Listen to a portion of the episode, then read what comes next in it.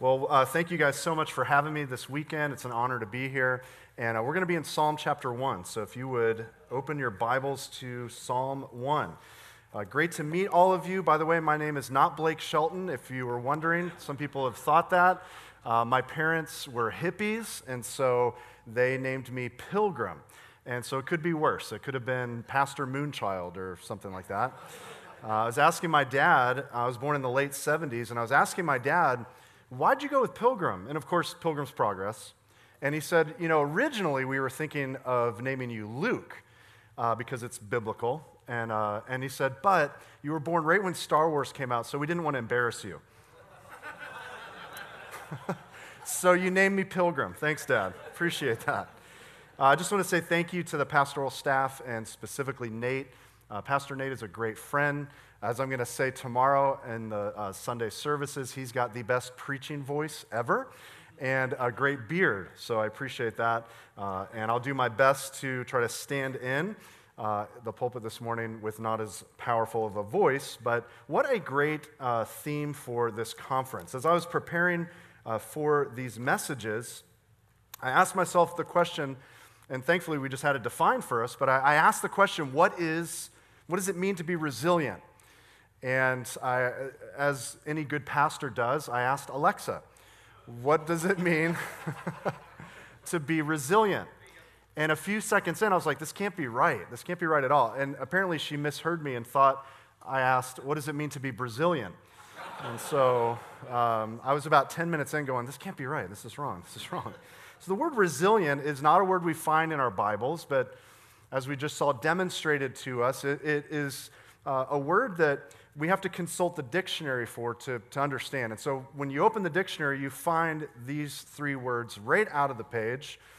The word resilient can be defined as bouncy, rubbery, and volatile. So far, not so great. Yeah, not good.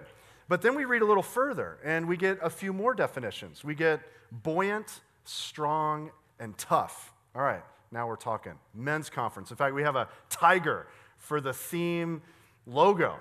And so I had to put on Eye of the Tiger this morning driving uh, up. And it's like, this, this is what it means to be resilient, strong. And resilient is a word that is used contextually, meaning you are not just resilient on your own.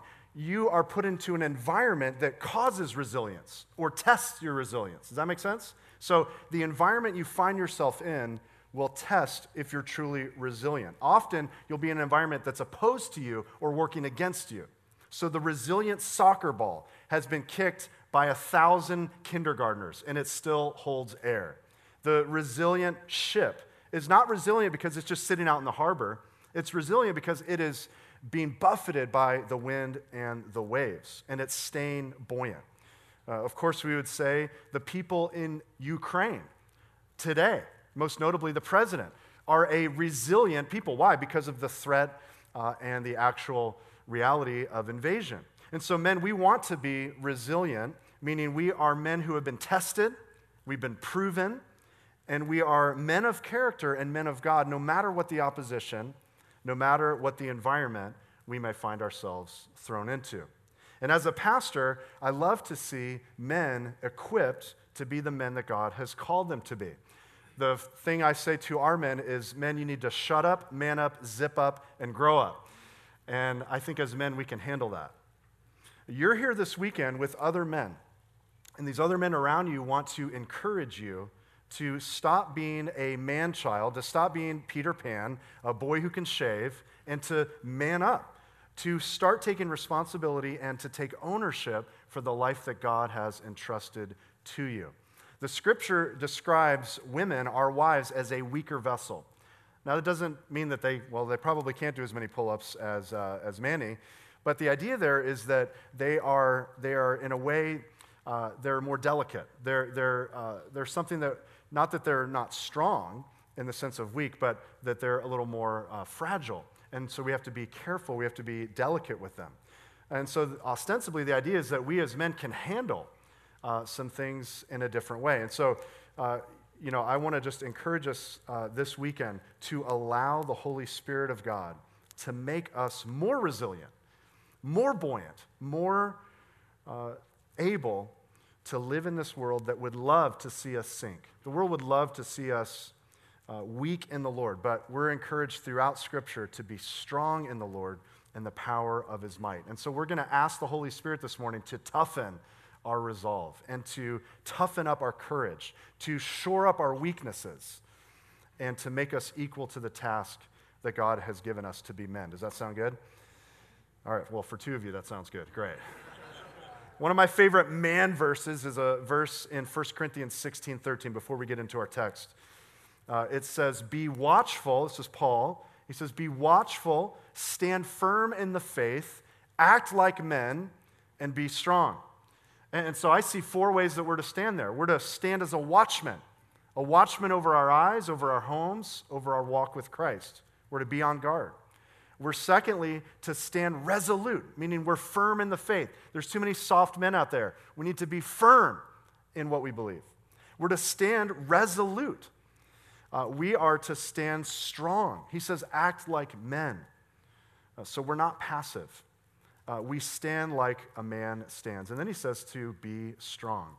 And so to be a man has a lot less to do with being macho and a lot more to do with being like the Messiah. And that's what we're going to look at today. My prayer is that we would come to understand what it means to be resilient, what it means to be a man after God's heart. Not just mentally, not just intellectually, no, this is not a class we're attending to regurgitate the material back to the instructor. This is something we want the Spirit of God to press upon our hearts, if we'd be willing, if we would say, Yes, Lord, minister to my heart and allow me to minister to you.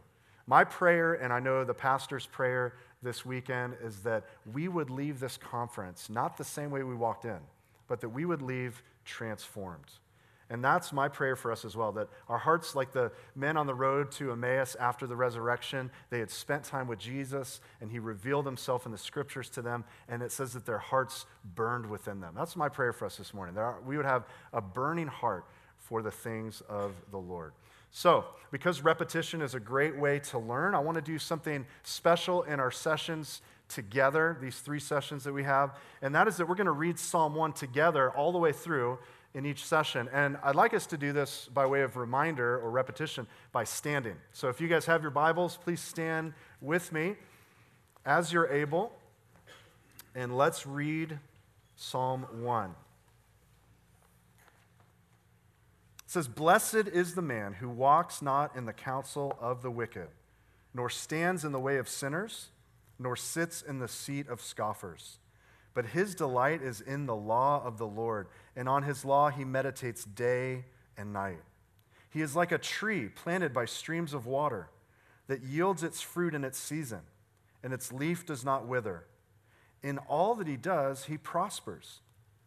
The wicked are not so, but are like chaff that the wind drives away. Therefore, the wicked will not stand in the judgment, nor sinners in the congregation of the righteous. For the Lord knows the way of the righteous, but the way of the wicked will perish. Let's pray together and for one another. And I invite you to extend your hand out or your hands out in a gesture of receiving. And so let's pray together. Bow your heads with me. God of might and power, we are gathered together this morning to receive from you. And we pray, Jesus, that together as men, you would reveal your grace to us in a new and powerful way. We ask that the Spirit would bring glory to the Son. As we study your word, Lord, would you work obedience within us? Uh, Lord, we thank you for the gospel of Jesus Christ. So from this weekend, may we stand as gospel men. When cut, may we bleed scripture. When reviled against, may we return good for evil. When we're persecuted for righteousness' sake, may we count it a joy to suffer on your behalf. When faced with insurmountable opposition, we pray that we would stand bold and firm and not shrink back like so many in fear or in retreat. We ask, gracious God, that you would save men here this weekend who may be far from you, who don't yet know Christ. Would you reveal yourself through the gospel, through the scriptures? Lord, would you cause all of us, whether we're saved or not, to repent and to trust Christ. We ask God that you would equip us for every good work and that we as men of God may be complete, lacking nothing, So, Holy Spirit, work in us now, which is that which is pleasing in your sight through Jesus Christ, to whom be glory forever and ever. And all God's men said, Amen. Amen. Go ahead and take your seats. Psalm 1. It's the first song in the hymn book of Israel. We call this the Psalms, but these are 150 songs uh, that God's people sang and continue to sing. And this may seem overly obvious, but I want to point out that what we're doing today in these three sessions is we're exegeting, we're taking a song that was meant to be sung, and we are going verse by verse through it and study. And so don't worry, uh, we're not going to sing Psalm 1 today. Don't, don't be afraid. Um, what we're going to study at this conference is something that uh, you know, doesn't necessarily have a bridge or a chorus, but what it does have is a description of a beautiful, blessed life. The early church father Jerome once quoted the opinion of some that Psalm 1 was different than the rest of the Psalms and was actually the Holy Spirit's special preface to the rest of the Psalms. Why is that? Because this psalm seems to exist separated from all of the other Psalms, standing alone as an outline for what it looks like to be a worshiper, what it looks like to be blessed versus wicked. And it shows us that the blessed ones are the ones that show a concern for God, the ones who live for God, the ones who trust in the God of promise. And then the rest of the Psalms detail to us the goodness and the faithfulness of a God who can still be worshiped in joy or in calamity, in blessing or in trouble. As we look back at his faithfulness and look ahead with hope to his glory. Thomas Watson, uh, one of the uh, commentators I like to read, said, The Psalm of Psalms may well be called a Christian's guide, for it discovers the quicksands where the wicked sink down in perdition and the firm ground on which the saints tread to glory. And we might add today, it details for us as well what it means to be a resilient man. So we're going to study the psalm in these three sessions. And here for the first session, we're only going to cover the first two verses. And we're going to look at how the resilient man today, firstly, is resolved. That's the first thing we're going to look at. He's a man of resolve. And we're going to see that this man of resolve does three things. And so look with me again at verse 1, at the first one. Verse 1 says, Blessed is the man who walks not in the counsel of the wicked, nor stands in the way of sinners, nor sits in the seat of scoffers. Note with me the first word of the book of Psalms, and the first word of this song is the word blessed or blessed. Now, this word is overused and misused on social media. People use this to say, like maybe you will later today, hey, we're having tacos, hashtag blessed. Uh, it's overused. Um, I caught a fish, and, you know, it was this big, and if we're really being honest, it wasn't. You know, we're lying a little bit. So, hashtag blessed. Hey, our team won. Hashtag blessed. I'm eating this greasy pizza. Hashtag not so blessed. Uh, so, is that what the Bible describes? Is that, is that the idea of the word blessed? Well, thankfully, no. The, the Hebrew word uh, means more than just blessed. It actually comes from another word which, in its root form, means to be right or to be straight. So when David is saying that this man or woman is blessed, the idea is deeper than how we might use the word. And the word actually means, oh, how happy. But it's more than just mere happiness, which can come and go. It means to be complete or to be contented or to be whole.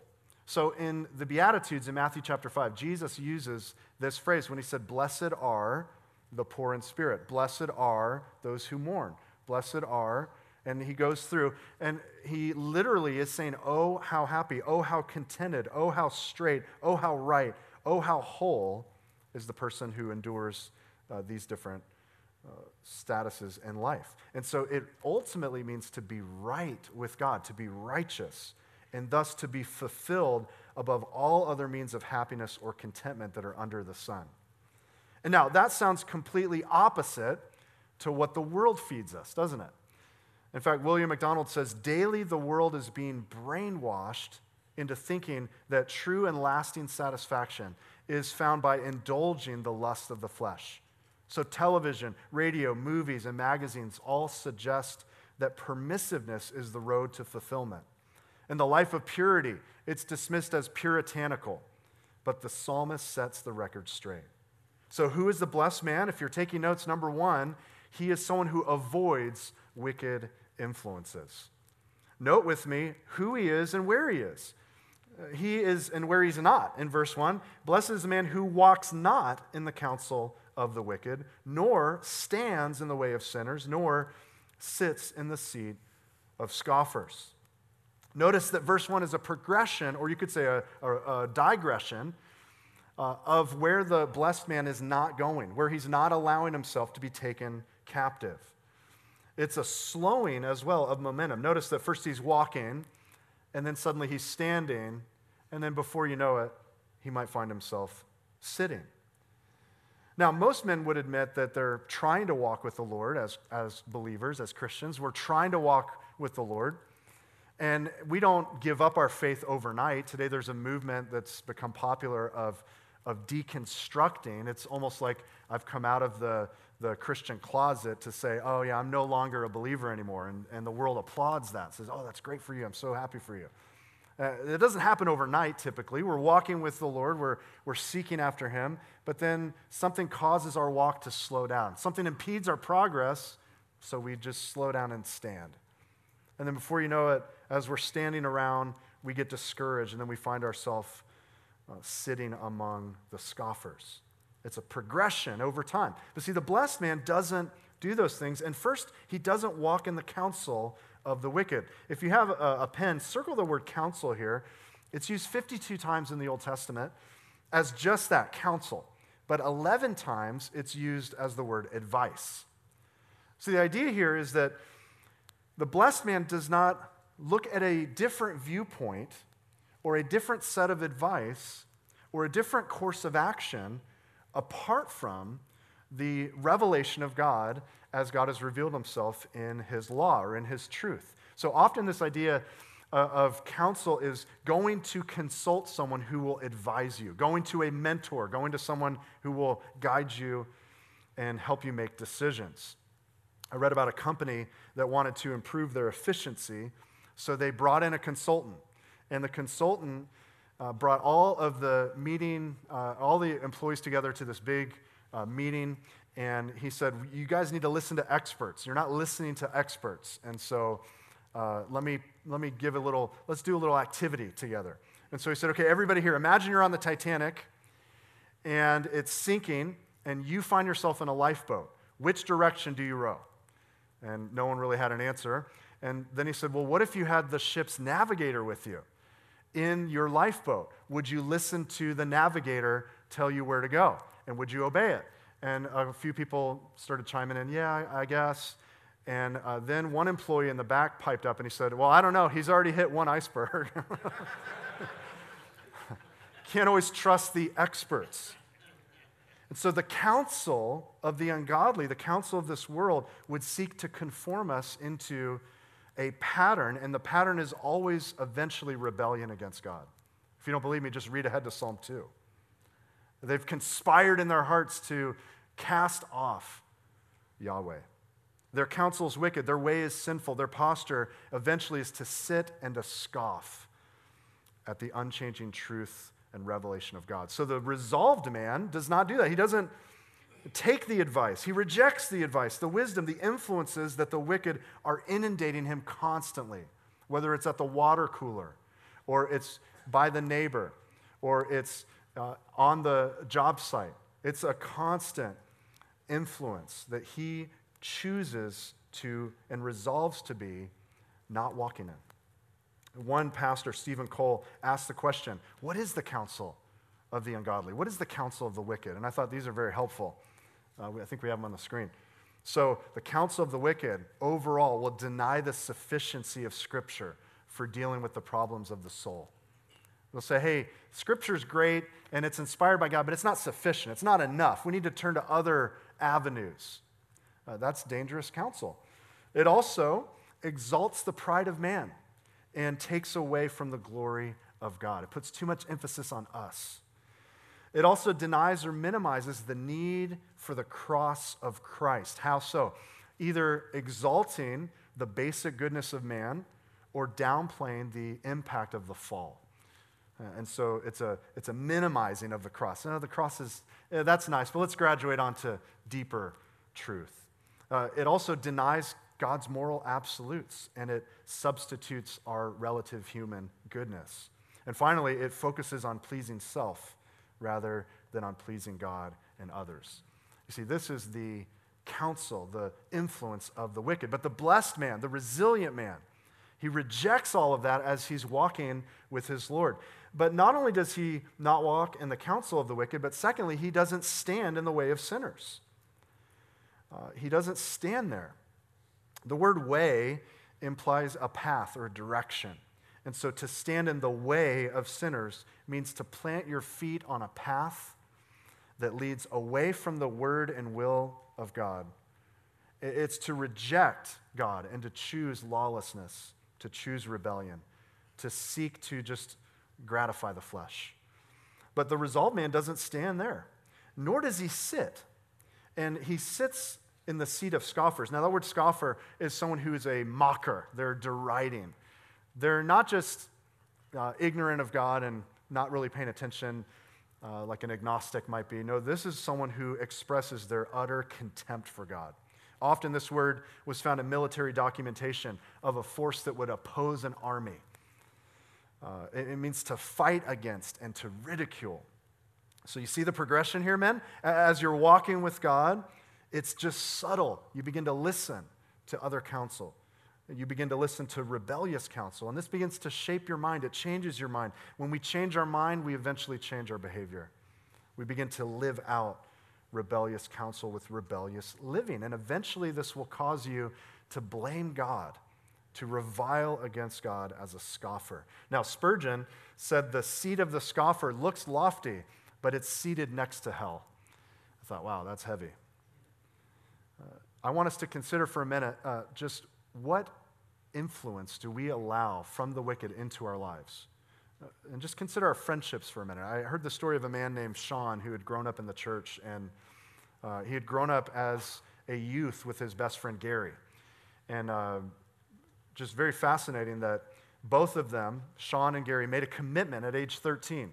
They had come down, they had received Christ, they had both gotten baptized together, and they were serving in the youth ministry and just had a heart that was uh, on fire, so to speak, for, for the Lord. Well, over the years, Sean moved away and lost track of Gary. And uh, it was about 20 years later that he went to look him up. And thankfully, we have Google, we have Facebook. So he starts looking him up and eventually finds out that his good friend Gary was in prison. And so he's a little bit stunned, a little bit surprised, and definitely curious. Why? What happened? And so he went uh, and visited the state prison, sat down at the booth and uh, the way that he tells the story is that when the man walked in in the jumpsuit and sat down in front of him, he didn't know, he thought, I got the wrong Gary. Uh, this is not the guy. Uh, and so he picks up the phone to speak with him. And um, all he got out, which is probably not the most kind thing to say, but all he got out was, What happened, Gary? and he said the next four words out of Gary's mouth were the last four words he was expecting. Four little words, how important, how devastating they proved to be. Gary said, I had these friends. It was these friends that influenced me, that pulled me in this direction. Howard Hendricks says the two factors which will influence you, or most influence where you will be in 10 years from now, are the books you read and the friends you make. Wow. You see, in Daniel chapter 1, the Babylonians had carried most of the able bodied young men away from their home in Israel into exile. They were given new names, new identities, new homes, new jobs, even offered new diets, which would cause them, if they were to carte blanche go for it, it would cause them to violate God's law regarding unclean animals. And here's where many men go wrong, right here in Daniel 1. They think, I'm far from home, no one's around, I'm being tempted to do something contrary to the word of God, and it's not that big of a deal anyway. God understands, it's fine. But how does Daniel respond? Daniel 1:8 says, I think we have it on the screen, but Daniel resolved, there's that word, that he would not defile himself with the king's food or with the wine that he drank. Therefore, he asked the chief of the eunuchs to allow him not to defile himself. Daniel didn't walk into Babylon and stand in front of the table with the unclean spread of shrimp and decide in that moment, oh, I should probably resist temptation. I should probably eat vegetables or something. It wasn't in that moment. No, it was most likely years and years earlier. Long before he was placed in a spot of compromise, he had purposed in his heart if I'm ever in that situation, if I were ever to sit down and they bring these unclean items in front of me, I purpose in my heart and I resolve to not give in. Much like Joseph, as Potiphar's wife comes to seduce him, he would have many years earlier said, If I'm ever in that situation where a woman tries to seduce me. I'm just going to run. That's my plan. I'm just going to run. Now, of course, she grabbed his cloak and he ran naked. So that was unexpected. But he had purposed in his heart long before that that he would not sin. There's a friend of mine who's a musician, and um, one time he was playing at a bar, uh, and uh, a woman kept making eye contact with him.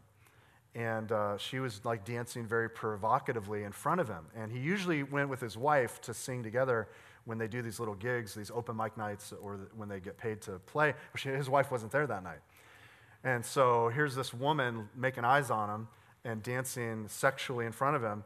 And so after he finished one of the songs, she came up to him and she leans in like this. And he thought, oh my gosh, she's coming in for a kiss. And so um, he had already told his wife, though, if a woman ever comes on to me at a bar, I'm literally going to hit her with my guitar. Now, I still don't really believe that this story happened, but he tells me, uh, like, no, this definitely happened. But uh, almost reflexively, he, he said that she leaned in and he just, boom, like right in her face, like right up her chin. And she kind of stumbles back, stunned, uh, and, and then kind of comes to. And she, she then says, I was going to ask if you could sing happy birthday to my friend. uh, and so, yeah. That was the last time my friend played at that bar. Um, the question, though, is are you resolved ahead of time in the secret place when the temptation's not strong? Maybe this weekend's a time to resolve. You know, the next time I have free time, I'm not going to be tempted anymore to click on that website. You know what? I'm going to be resolved ahead of time that I'm not going to pick up the bottle. You know, I'm going to resolve this time while I'm here at this conference that I'm not going to allow whatever that temptation might be. I'm resolving in my heart, I'm purposing in my heart, I'm not going to be carried away captive by these wicked influences. So, the first important point about the resolved man is what he doesn't do. He doesn't allow outside unbiblical worldviews to shape him. He builds instead protection in his life against temptation and against influence. He's resilient against evil. But the second point is just as important. Number two, he also adores God's word. Look at the first half of verse 2. It says, But, even though he doesn't do these things, but his delight is in the law of the Lord. See, here's the positive side of the ledger. The Christian faith is not just prohibitions where we cross our arms and sit in a quiet room, I'll never go outside again because the world's too tempting.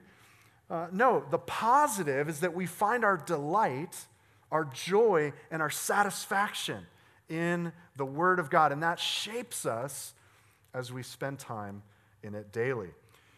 Now, this sounds a little bit odd when you read it at first glance. His delight is in the law of the Lord. Like, we don't see this, we don't see, except maybe lawyers, just sitting around enjoying with delight the law. I love the law. None of us look at a speed limit sign as we're driving and go, oh man, I'm just so happy, so happy to slow down. Uh, so, this idea of the law of the Lord, it's not merely the Ten Commandments, it's speaking to all of God's revelation. In fact, when you read through the Psalms, especially Psalm 119, you see uh, precepts, commandments, uh, law, all these different uses of the same concept, God's revelation. Uh, and so there's a driving desire in the resolved man for the revelation of God, for the, the, the, the truth of God to speak to us.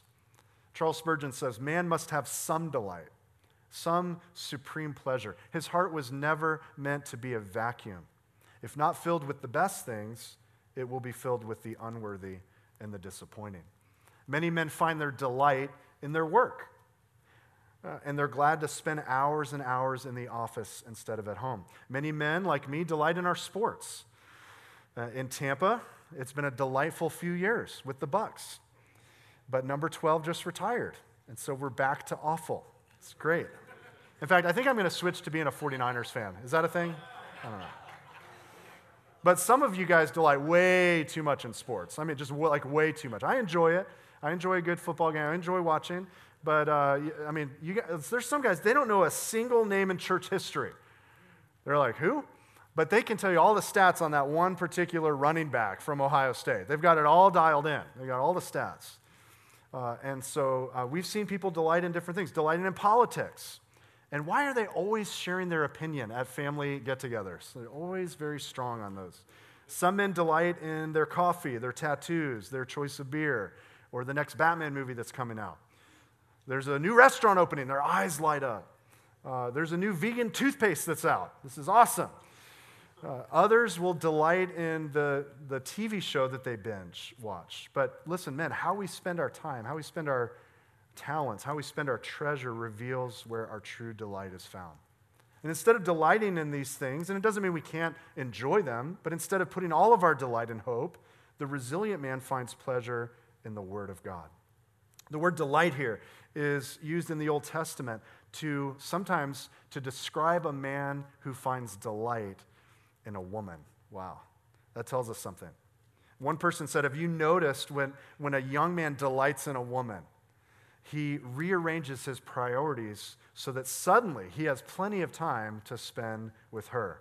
And he doesn't do it because he has to, he does it because he wants to. Nothing interferes with the time he has spending with the object of his delight.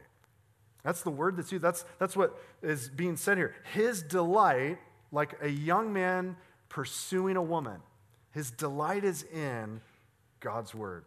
Psalm 119, verse 24, David affirms, Your testimonies are my delight. They're my counselors. So God's word is to be a delight, not a duty. And maybe we should take some time this weekend to repent if that's been our posture. If we've been delighting in everything around the scripture instead of God's counsel, may the Holy Spirit rekindle a love and a fervor in our hearts for God's word.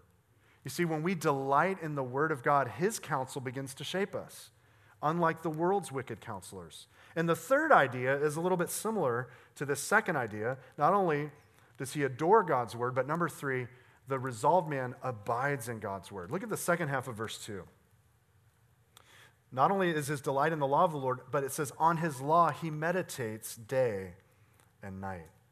You see, the word is something he pursues, not neglects. Not only does he read it, he meditates on it. Now, this idea of meditating has with it the idea of constancy and consistency. Don't, don't like think of in your mind someone who's doing yoga or hot yoga, whatever that is, uh, off in a corner uh, in the lotus position, humming. That's not the idea when we think about meditation. The idea is that it's constant, it's consistent, it's day, it's night.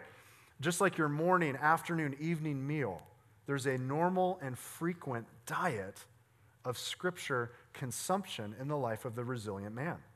In fact, the idea of meditate in the original language of Hebrew was this idea uh, of mumbling something under your breath, or to mutter, or to muse, to chew on something.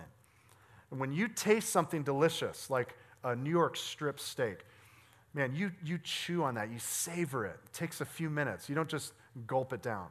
You want to savor the flavor. And so the resolved man delights in opening God's word, reading God's word, chewing on, and considering and memorizing God's word, and doing this on a consistent daily basis. There is a direct link between God Himself and God's people. And that link is what connects us to the heart of God it connects God to us and us to God. And, and, that link where God's revelation brings endurance and encouragement, Romans 15, it brings endurance and encouragement to God's people. And that causes hope to spring back up to God and worship back up to Yahweh, adoration. That link between God and his people is his word. It's his revelation. It's the scriptures. And see, that's why, men, it's so important that we are resolved men of the book that we meditate on it daily, that we orient our lives, even our daily lives, around the study of and submission to the scripture. If you're here and you're a Christian man and you say, I don't really spend any time in God's Word on a daily basis, then I would say, in effect, what you're saying, what you're communicating, is you know what? I don't need God's revelation today. I don't need to hear from God. I'm too busy. Or I'm uninterested in hearing what God has to say. And yet, we walk out and we fill our minds with the voices of a thousand other counselors. And then we wonder, why do I lack the knowledge of God's word and God's will in this situation? Um, it's because we have not hidden the word of God in our hearts. So he says, His delight is in the law of the Lord. On his law, he meditates day and night. Men, we must guard our lives from the influence of the ungodly. Uh, God is calling us as men to stay buoyant in a world that would see us sink. But oh, how happy is the man who follows the counsel of the Word of God, who ignores the folly of man's wisdom, who seeks after, who stays close to the source of living water. He will be contented indeed. And we'll look at that a little bit more in our second session this contrast between the righteous and the wicked. Now, as we close this first session, um, I was delighted this week. I love history. I was delighted this week to watch the news that they've discovered the sunken ship from Ernest Shackleton called the Endurance. How many of you have heard of Ernest Shackleton or heard of the Endurance? Awesome, good. Both of you have heard of it. Great. Uh, Ernest Shackleton was he was he was amazing. He was OG. This guy was a not just an explorer, a polar explorer during the time of the Titanic. I mentioned the Titanic earlier. Um, and they just found his ship preserved, almost intact, 100%, 100 years after it had shipwrecked near Antarctica. So he was a contemporary of Theodore Roosevelt, and not just an explorer, a polar explorer. Lots of men had been navigating ships around the world in the, uh, in the early 20th century, but what Shackleton wanted to do was insane. What he wanted to do um, the Titanic had just sunk. It was in the early 1900s, 19 uh, teens. And uh, the, the questions were happening around the world concerning, like, should we uh, trek across the oceans, uh, let alone the uncharted areas of the globe. And see, what Shackleton did differently was that he wanted to explore Antarctica. And yet, not just find it because it had already been found, he wanted to cross Antarctica on land. And so uh, he was Norwegian, uh, and this other Norwegian explorer had already reached the South Pole, but he wanted to cross the continent and, and boldly go where no man had gone before, so to speak. You'd almost hear Doc Brown saying, Roads, where we're going, we don't need roads. He's going to cross Antarctica, not just get there, cross it. And so, what's interesting is how he recruited men to join him. He was looking for men who were as resolved and as crazy as he was. So experience was not important, resolve was important. So December 5th, 1914, Shackleton set out with a crew of 27 men uh, and on the ship known as the Endurance, but they never reached the continent. What happened was a few days out of South Georgia, which is not the state, by the way, uh, out of South Georgia, the island in the southern Atlantic, the ship got stuck in pack ice, which eventually crushed the ship. And on November 21st, 1915, the crew had to abandon ship, and the ship sank in the icy waters of the Weddell Sea. They had three lifeboats, and they landed on Elephant Island. Do we have a picture of that, guys? I think we have a picture of Elephant Island. It's an ice island, okay? It's just rock and ice. And so, taking five men with him, History says Shackleton set out over 800 miles in this small boat uh, to find help in some of the most dangerous seas the, on the planet. He came back four months later. So he left his men for four months on this ice island. And when he got back, all 22 men were alive. History records him standing up saying, There they are, skipper. They're all safe. Now, how did he leave 22 men on an ice island uh, and how did they survive months and months? In fact, they all survived two years uh, with a destroyed ship. Well, I can tell you that it was not because they were the best in the, in the world with a, with, a, with a sailboat or with an oar. Uh, all of their money, all of their expertise, all of their schooling, all of their education, all of their family background, All of their reputation was useless during the months in the frigid cold. So, what set these men apart was how Shackleton recruited them. Uh, he had put an ad in the London newspaper, and we have a transcript of the original job description. Simon Sinek, uh, who does a TED talk on this, it's really fascinating. He says this. He says, the ad did not read this. The ad did not read qualified men needed for expedition. Minimum five years experience. You must know how to hoist a mainsail. Come work for me, a fantastic captain. No, rather than posting the experiential requirements, here's what the ad read in the London Times Men wanted for hazardous journey. Small wages, bitter cold, long months of complete darkness, constant danger, safe return doubtful, honor and recognition in case of success. Sign me up. So, by nature, the very men who were equal to such a task were the very ones who came out and who signed up and said, I'll do that. Hazardous journey, bitter cold, complete dark, constant danger, honor and recognition in case we succeed. Sign me up. I'm in. Men, may we be those sort of men. Men wanted for a hazardous journey. Men who are willing to be resilient no matter what may come our way. That we're men who choose to forsake evil and to adore Christ and His Word. My prayer is that we would look to Christ this weekend, not to our own strength, that we would abide in Christ beyond this weekend, so that we can stand in the evil day and after having done everything to stand. Amen? Let's do that together. Let's stand and we'll close this session in prayer. Father, that's our desire today. We don't want today just to be an exercise in basic encouragement, but then we go home and are unchanged, like the man looking in the mirror and seeing something needs to change, and yet he just walks away uh, unscathed. Lord, we want your word as we look into it this weekend. We want it to reflect back to us our great need.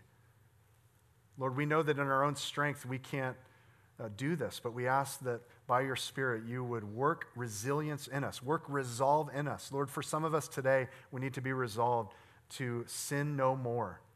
And so, Lord, would you reveal by your Spirit those areas of influence that we've allowed in? Would you give us a hunger and a delight in your word?